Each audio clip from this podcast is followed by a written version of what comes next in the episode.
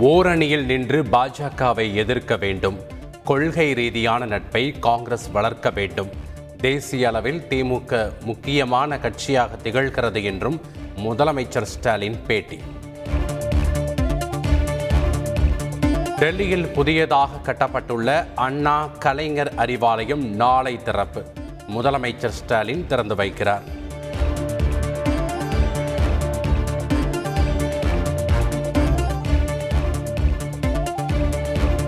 இருபதாயிரத்து எண்ணூற்று அறுபது கோடி ரூபாய் நிலுவைத் தொகையை உடனடியாக விடுவிக்க வேண்டும். மத்திய நிதியமைச்சர் நிர்மலா சீதாராமனிடம் முதலமைச்சர் ஸ்டாலின் நேரில் வலியுறுத்தல்.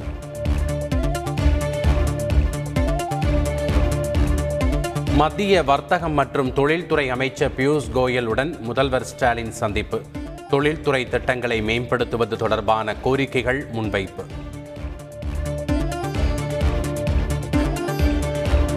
டெல்லியில் கெஜ்ரிவாலை சந்தித்தார் முதல்வர் ஸ்டாலின். அரசு பள்ளிகளின் செயல்பாடு குறித்து நேரில் ஆய்வு. தமிழகத்தில் அடுத்த கல்வியாண்டிற்கான பள்ளிகள் ஜூன் பதிமூன்றாம் தேதி திறப்பு. பள்ளிக் கல்வித்துறை தகவல். பொதுத் தேர்வை பண்டிகையாக மாணவர்கள் கொண்டாட வேண்டும்.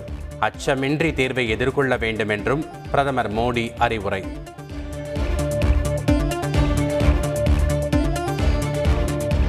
முதலமைச்சரின் டெல்லி பயணம் குறித்து எடப்பாடி பழனிசாமி பொய் பிரச்சாரம்.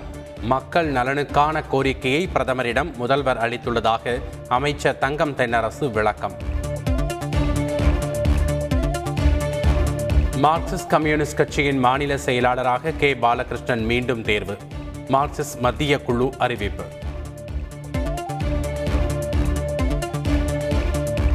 மத்திய சுகாதாரத்துறை அமைச்சர் மன்சுக் மாண்டவியாவுடன் அமைச்சர் மா. சுப்பிரமணியன் சந்திப்பு.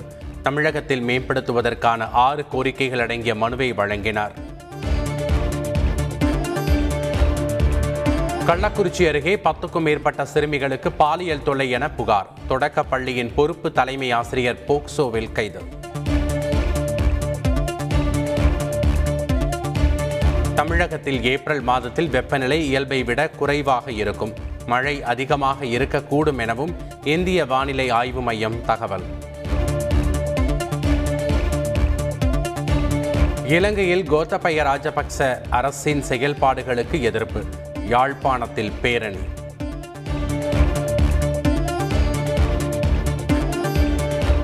பாகிஸ்தான் அரசியல் நெருக்கடி எதிரொலி அத்தியாவசிய பொருட்களின் விலை உயர்வு பொதுமக்கள் அவதி.